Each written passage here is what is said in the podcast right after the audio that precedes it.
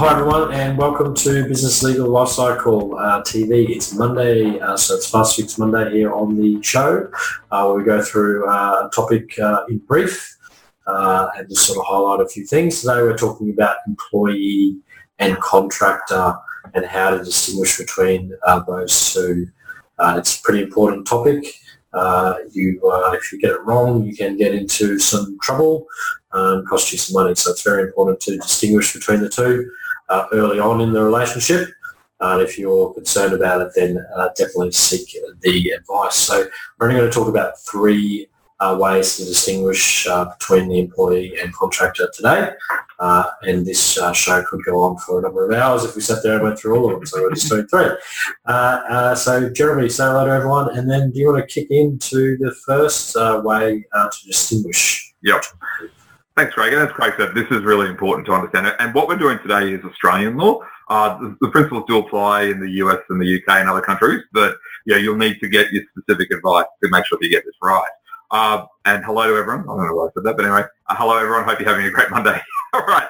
So the first really um, way that we say that one of the main ways to distinguish an employee and contractor is the ability to subcontract and delegate. So an employee generally can't subcontract or delegate their work to someone else. Uh, I know that in Tim Ferriss' four-hour work week, he does talk about doing that, but really an employee really can't do that without the permission of their employer. Uh, but an, a true contractor uh, can subcontract or delegate work to someone else. So that is the first way to distinguish between an employee and a contractor, the ability to delegate. Craig, that's the second one. Uh, absolutely. So the second one is regarding uh, basis of payment. Uh, so for an employee, obviously it's a, a, wage as to how they're paid. That could be on the for the time that they've worked. Uh, the price uh, could be for a particular activity or an item, and there could be commission as part of that as well. So that's an employee. When it comes to a contractor, the worker or the contractor is paid for the result achieved, normally based on a quote uh, they have provided. Uh, so a quote can be used, uh, you know, calculated using hourly rates and all those sorts of things, and it uh, comes up with the total uh, cost. So the basis of payment, one is a wage or a commission, and the other one is based on a quote, uh, and then they achieve that result by completing the job or whatever it might be, then they get paid as a contractor. So that's the distinguishing uh, feature there is about basis of payment. Jeremy, what was the last one we had?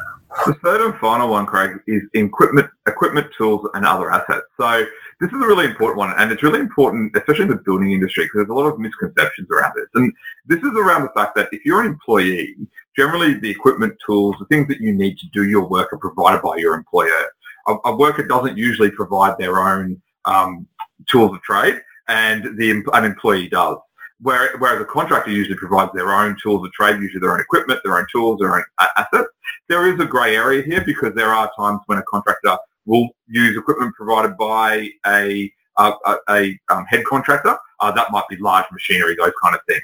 Uh, so there's no, there's never a, a, black and white line of what actually is a contractor and employee, uh, but it is definitely indicative if the contractor is using their own toolkit that they are a contractor as opposed to an employee. So Craig, that's our top three. As you said before, there are many others, uh, but they're the top three ones that, that we see as distinguishing between an employee and a contractor. Yeah, absolutely. So, yeah, if you're looking at this sort of area, make sure you uh, give it a good hard uh, review and get the right advice. So what we spoke about today was about delegation, basis payment, and, you know, what stuff the person might need to do their job uh, as to whether they're an employee or a contractor. So that's three ways, and there's a number of others. Uh, there's many ways to be right with this uh, sort of stuff as well. So make sure you get the advice and have a look at it.